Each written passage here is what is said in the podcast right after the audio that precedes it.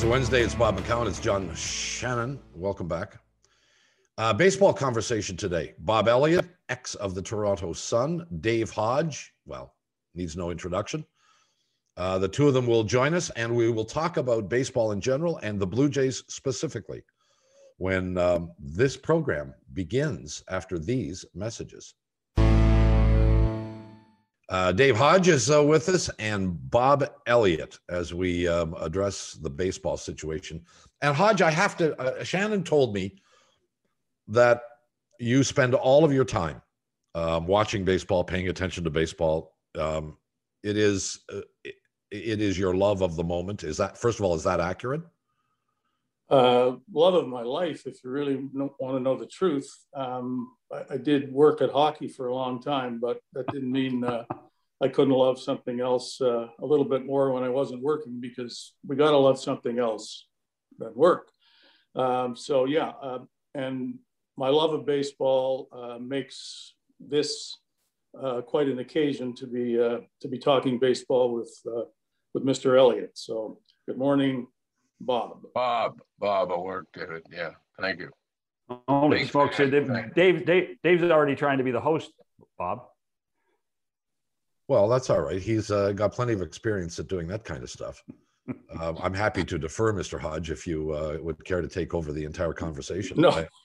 No, I'm pleased that you would acknowledge that, and that Mr. Shannon would file that charge against me. But anyway. Now, would you consider yourself, are you a baseball fan or are you a Blue Jay fan? Because you would understand that there is a difference.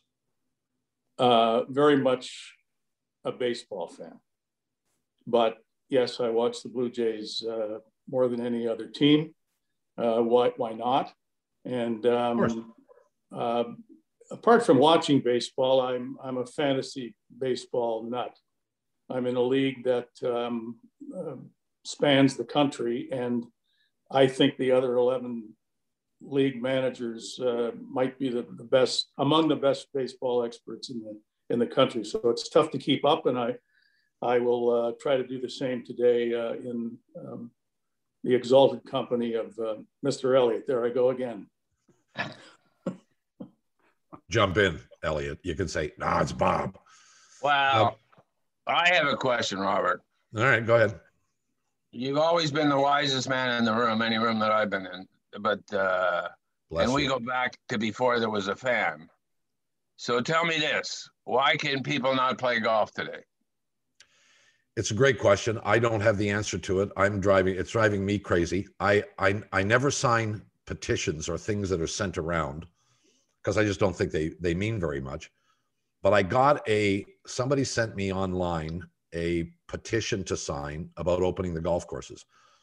Did my homework, found out that no COVID cases, not a single COVID case was traced back to golf last year. The busiest golf year in the province of Ontario in history, more rounds played. And so I signed that petition. And to date, the august premier of the province has completely and utterly ignored it.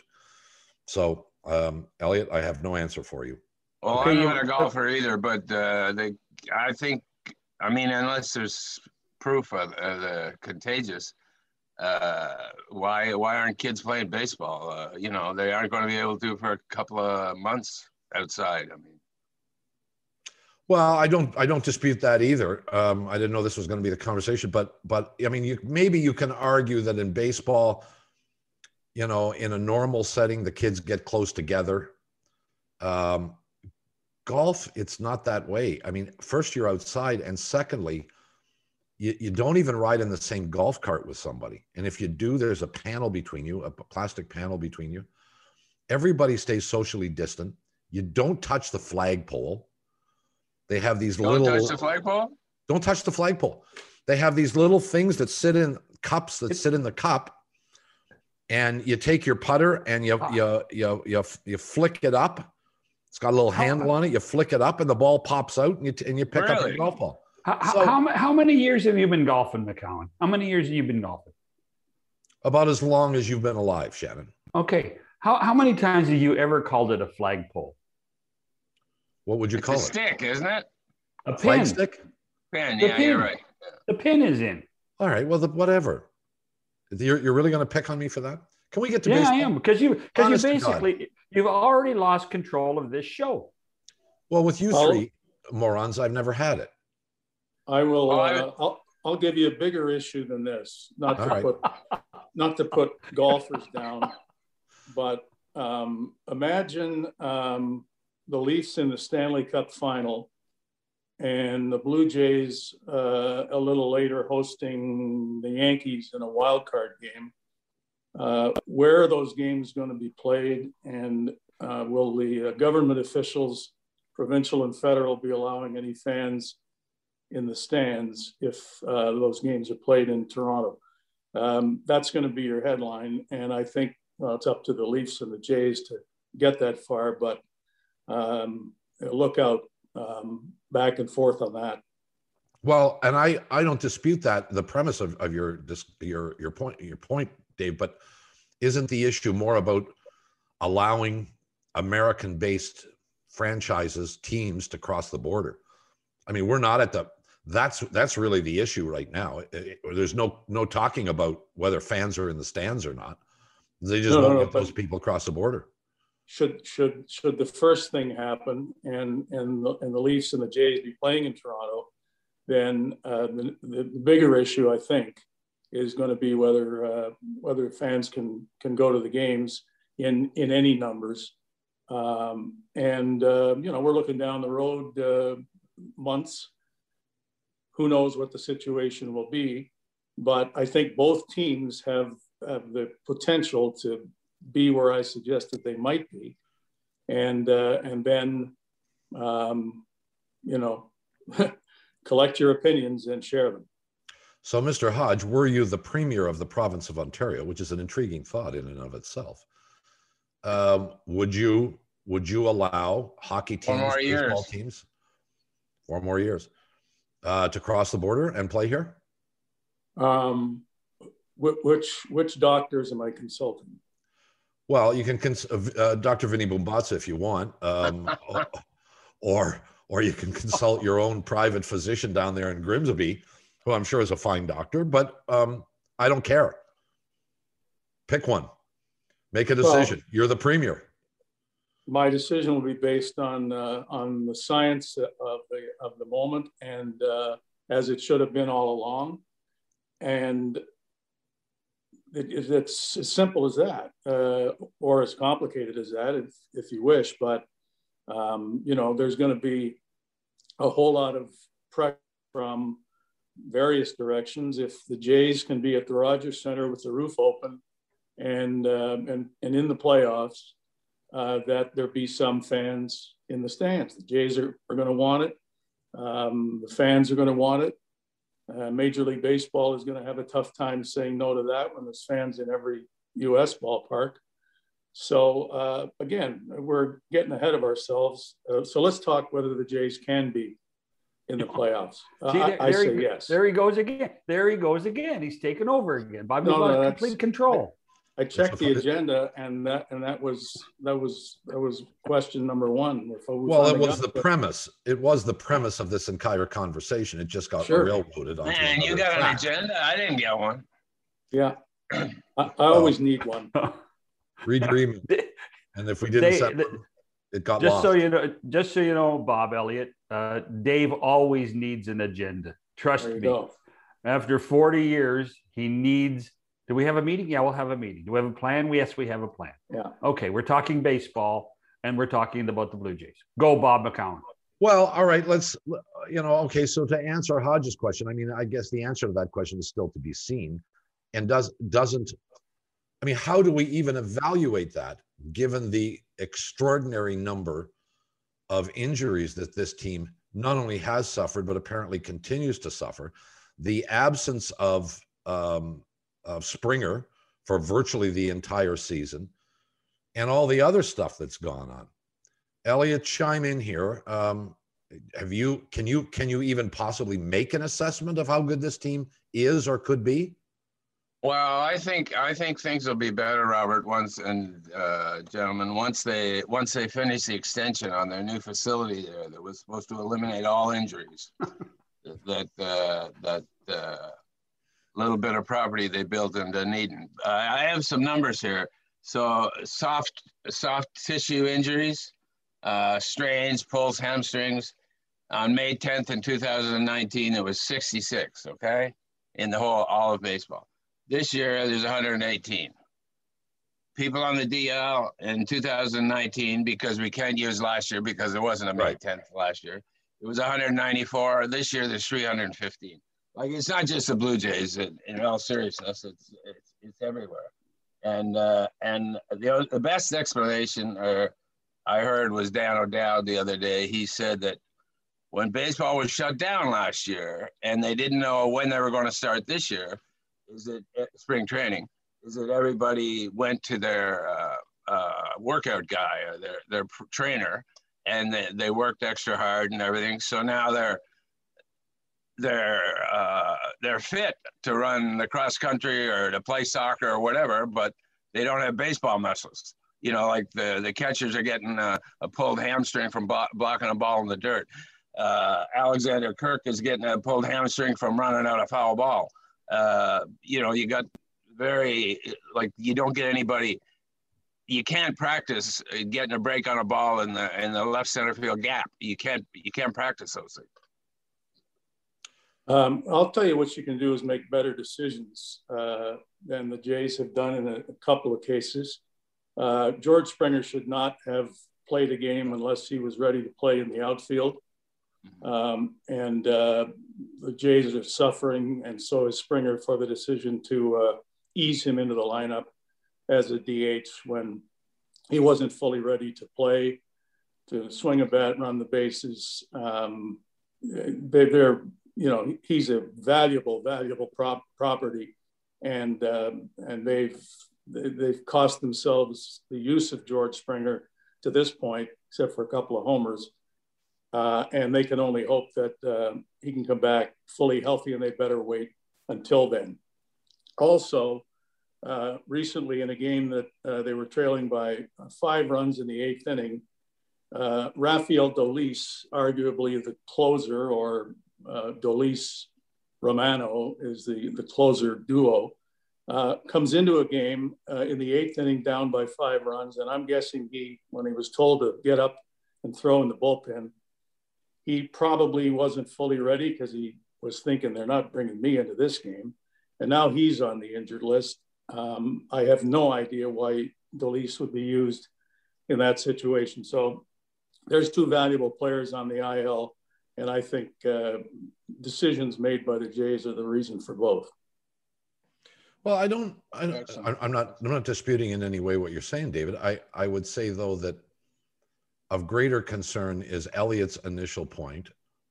And we spent some time talking to the president of the Blue Jays about this. The millions, tens of millions, maybe $100 million that were spent on the new facility in Dunedin, which is visually extravagant, impressive. Even though they took Bobby Maddox's name off it. Yeah, well, I know that makes me mad too. But what has it done? I mean, is this the right approach? Are these guys being overtrained or poorly trained? Are baseball muscles different than other muscles? We are all old enough to remember the pre-steroid days when most baseball players were mesomorphs. They were normal kind of looking guys. They were not bulked up necessarily. Mm-hmm. You had guys that were quick, fast, who could steal bases and whatever, but you didn't have guys who were in, you know, athletic, real athletic shape. Guys, Dave, Bob, you both know, players would come to camp to get in shape. Now they're expected to come to camp in shape. And I just wonder whether the human body can be in shape for that long a period of time. It needs some degree of rest. And are these guys getting it? Is there an answer in all of this diatribe? Anybody?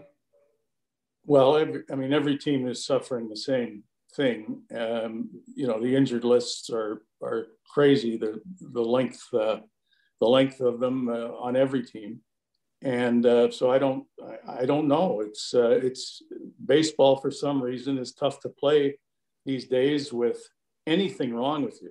You know, name the last player that did an interview and after a game and said, you know, yeah, I had a couple of hits, but I'm playing hurt. Like, nobody plays hurt.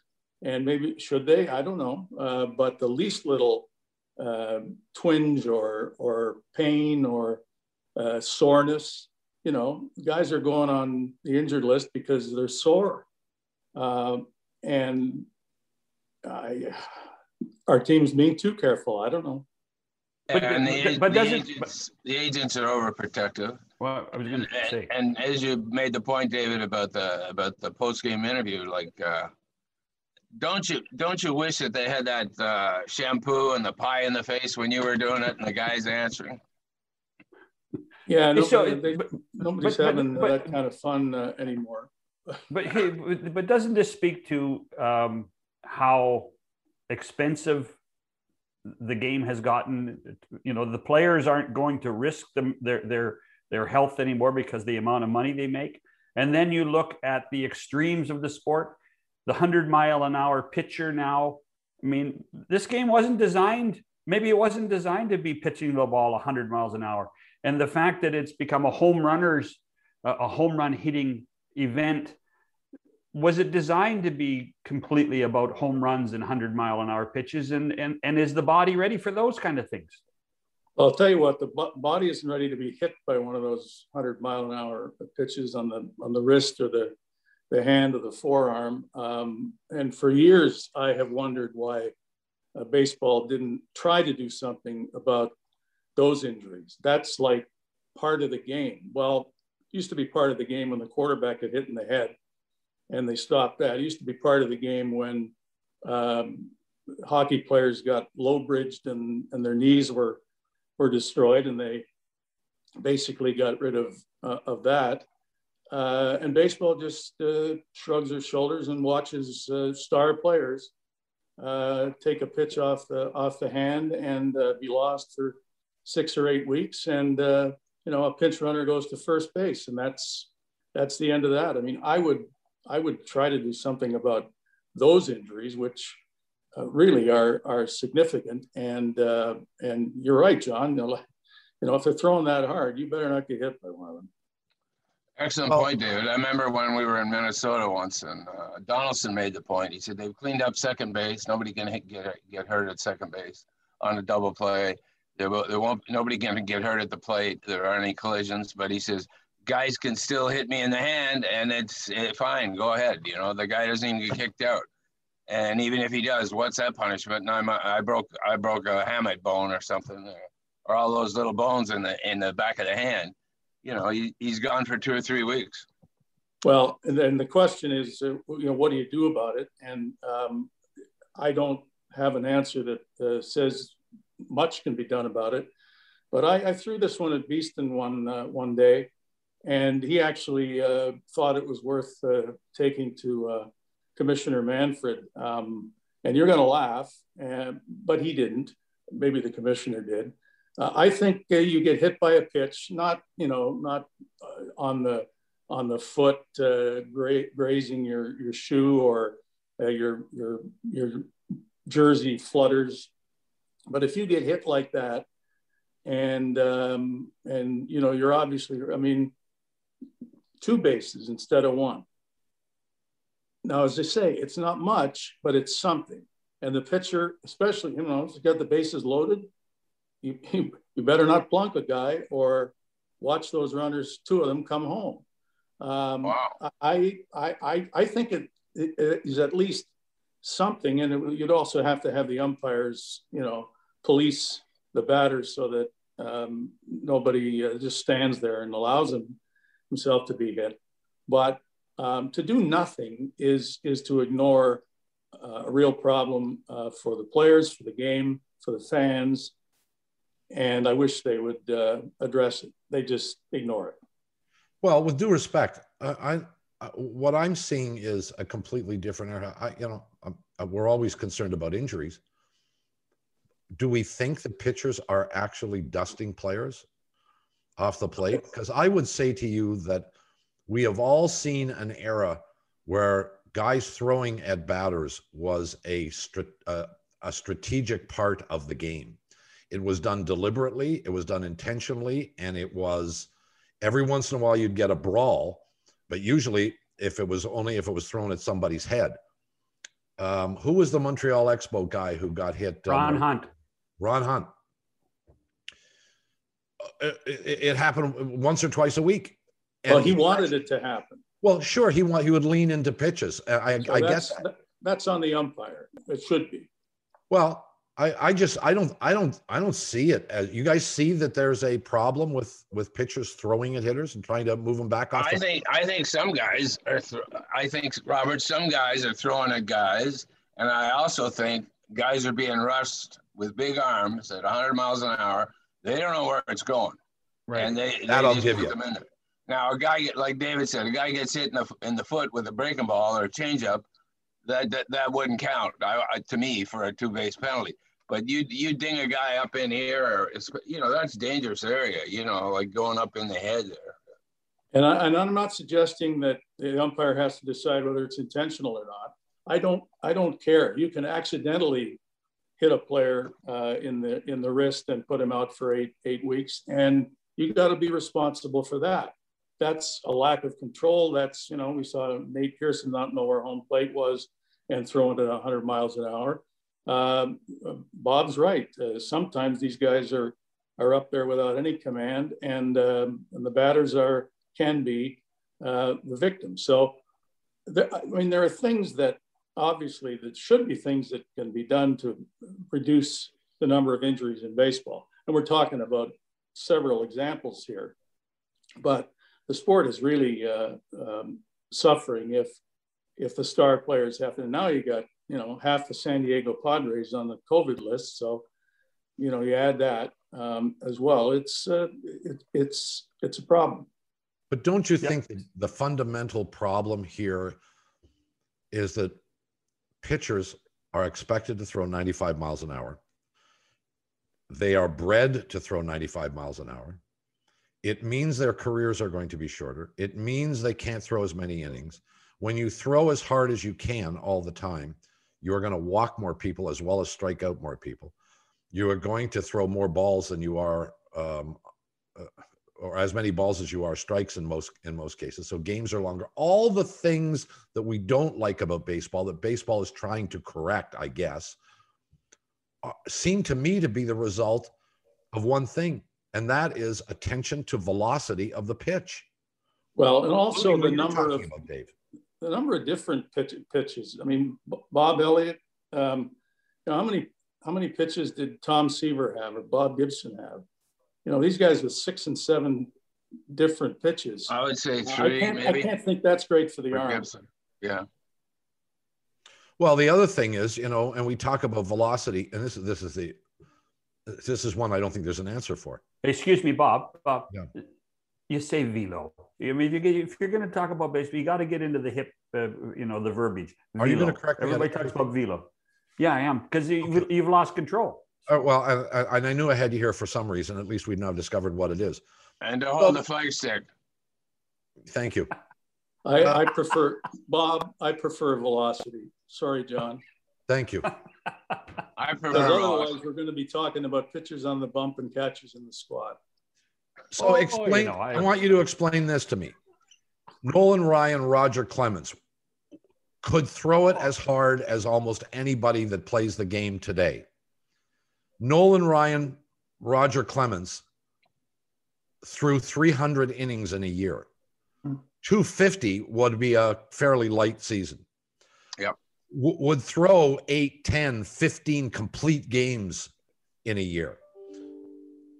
This is not possible with the pitchers today that throw at this velocity. Why? Well, I think to go first, I think it's I don't think it's the manager's decision. I don't think it's the pitcher's decision. It's upstairs. It's Kevin Millar. I remember Dave Roberts, where the Dodgers are in the World Series, and they're just hammering him after taking out Alex Wood or whoever it was after 60 or 70 pitches. And he said, that's unfair to make the manager go up there and answer the questions when it wasn't his decision. It should be the guys from upstairs who made the decision. And it's the same with this team here. Montoya, they are not all Montoya's decision. I'm not suggesting they aren't. Like Biggio hitting leadoff last year, I remember there was a real goofy one, and somebody else was hitting eighth, a better hitter. But they go on matchups, which I don't know. As far as I know, the team wasn't undefeated. Well, and part of the other thing that you're kind of alluding to here is this philosophy in baseball that you don't want your starting pitcher to face a batting order for a third time. Yep. Let me ask you something. If you were going to get to Roger Clemens, what inning is it were you most likely to get to? First. That is the correct answer. And it's indisputable that if you were going to get to Roger Clemens, you better get to him in the first inning, because after that, he was going to get in a groove and you weren't going to touch him. And it didn't matter if you faced him 3 or 4 times or 5 times in a game. I think 5 times would be unlikely because you'd have to give a bunch of hits, and he didn't give up many. But, for every reason they give us for why they are doing things, it's not hard to find a counterintuitive argument and say, well, explain this then, if that's the case. David? No, if you wanted a pitcher to pitch a complete game, first of all, you're going to have to tell him that, and you're going to have to get him to be prepared to do that. And on one hand, in Major League Baseball, there's Shane Bieber, Jake DeGrom, a few pitchers that go out there and intend to go all the way. Most of the other ones are trying to go 5 innings to be credited with a win if they're leading, or 6 and 7 would be a real bonus. So they're out there in the first and second and third innings, realizing that they're halfway home. And maybe it's a philosophy that has to change that says, we want to train guys to go all the way. The other thing is, there's so many guys in the bullpen, and it is said to be so valuable to keep bringing relievers in and have the batters face different pitchers, that if there are that many down there, you're going to use them, and the starting pitcher knows that too. So I would say, hey, let's try to return to the days of complete games and find pitchers who can do it. But I don't think anybody's making that search now. Hear, hear. I'm with you. I've long been a proponent of the 4-man rotation, and I don't think we're going to get there again, but I sure would like to. Speaking of Mr. Elliott, mentioned Craig Biggio. I'm not being too hard on the Jays here, I hope, because I think they've done a really good job being where they are with all that they faced. And I think that potentially they are a playoff team, as I've said. But you do? Oh, yeah. Oh, sure. You do think they're a playoff team? Yeah, maybe they don't win the division, or maybe they do, but I think they can be one of the second place teams. Wow. Or third, if I say Jays host Yankees, could be 2 teams from the same division in the wild card. But Bob, you mentioned Biggio. For a handful of years, did we not think that the infield combo for the Jays was going to be Bichette at short and Biggio at second base? What happened to that? And what in the world happened that made somebody think Kevin Biggio should be at third base? The rationale was that Semien was a shortstop and he'd be better in the middle, and Bichette had short, so they gave him a second. Well, how many shortstops have moved to third base? Lots. Yes. How many second basemen have moved to third base? Very few. Not as many come off the top of my head as. Yeah, I think Semien and Biggio are both playing out of position. I mean, they're not moving Semien to third base now, but I think it's hurt Biggio's development all around, and that he's not the answer at third base. They got a lot of guys in the outfield, so he's not going to be a regular there, batting 200. And I think it's too bad that his potential is not being seen, because he had a wonderful swing. They're all going to good eye down the right field line, but at this point, he's a detriment at the plate and in the field. All right, we got to take a break, but we started talking about specifics with the Blue Jays. I got a bunch of others I want to quiz you guys on. We'll take a quick break and come back with more. Bob Elliott, Dave Hodge with us, back after these messages. Bob McCown, John Shannon, Dave Hodge, Bob Elliott around this table, visually speaking. Let's address some of the other things that have happened here. We talked a bit about Biggio. I think it's becoming dangerous to not talk about Guerrero and his performance. We were, disappointed with in a general sense, with his first couple of years. Thought this kid was going to come in and be, who knows, Hank Aaron right away, and didn't know whether he was going to have a defensive position. A lot of people thought he was destined for the DH spot, maybe even by now. They put him at first base, which is about as close as you can get, Mr. Elliott, to hiding a guy.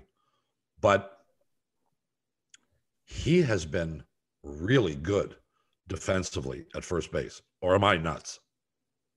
I would say he had a bad, he had a shaky first 10 days, 2 weeks, whatever. But he's been very good lately and at playing first base defensively. And I think there's no question about the bat. The bat is not what we saw last year, is not what we saw 2 years ago.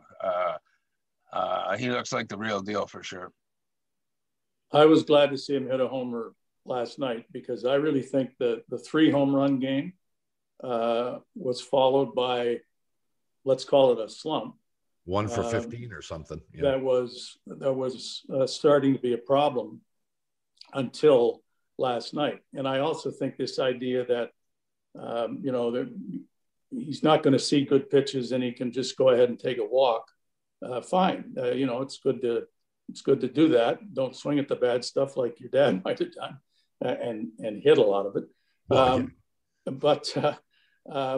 he was in a funk there for a while. And last night, to see a ball go out of the park, hitting the to right field, looked pretty good. The Jays are obviously at their best when he's leading them offensively, and when a week ago they scored 10 runs and he didn't have a hit, 0 for 5. Now that's both good and bad. That's good if you can score 10 runs and get nothing from Guerrero, but it's bad that you get nothing from Guerrero. So he has to be their offensive leader, and as long as he is, yes, John, I think they can be in the playoffs. I've heard hitting coaches say that the toughest at bat in baseball is the one after you hit a ball 380 feet, because you're trying to hit the next one 794 feet. And I think, Guerrero had the 3-home run game, and I think David's right. Then he just went into, I'm going to hit everything. He got out of his zone or a comfort area and was swinging for Tampa or whatever.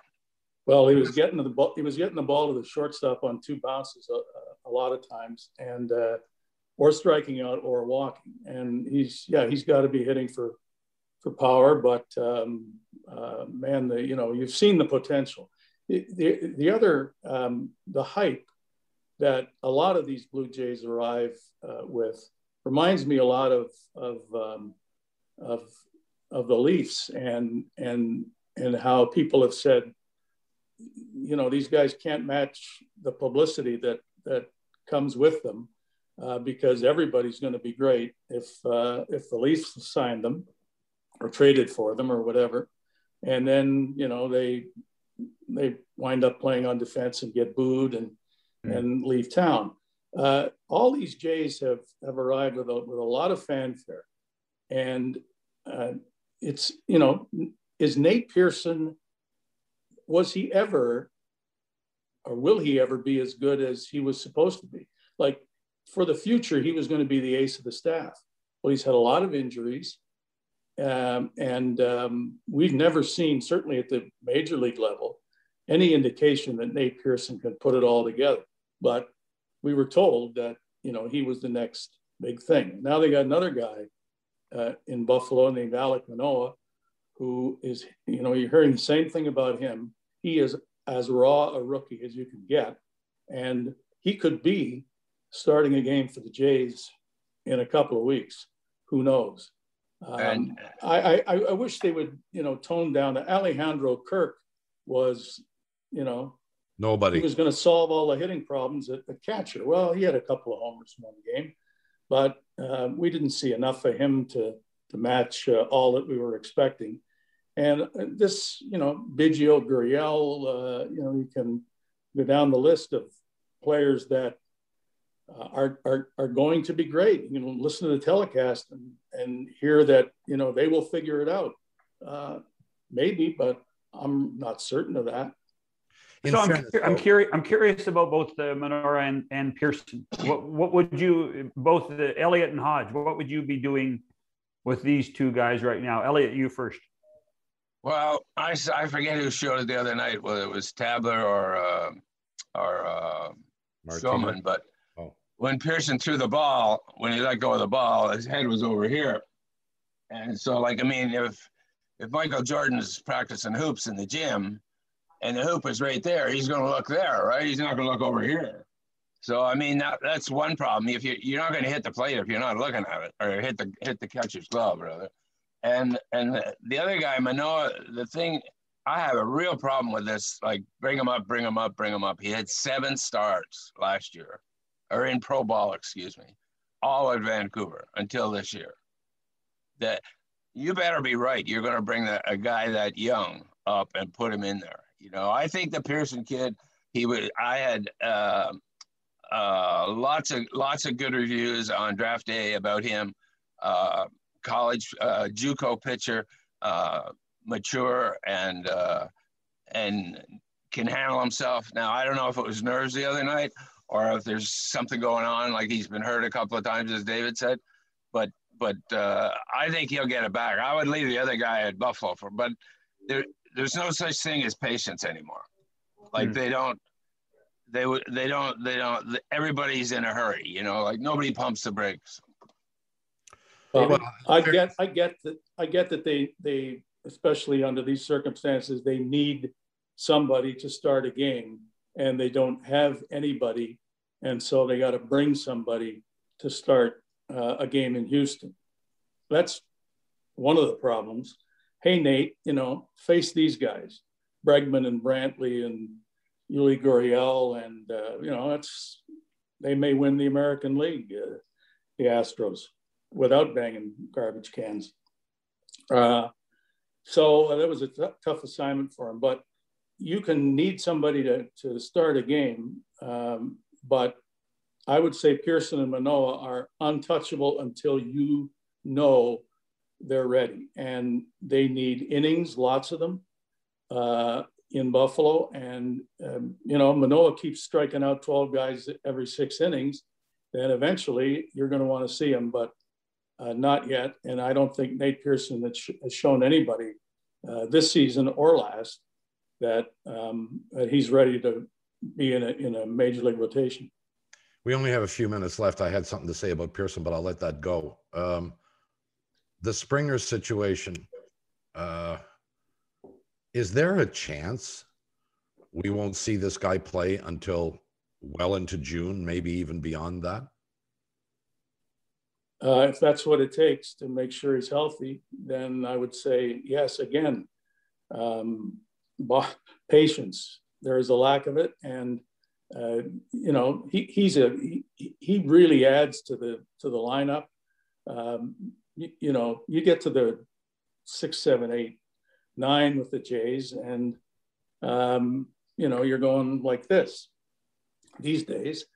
But if you can put Springer at the top and move everybody down one, that adds a whole lot.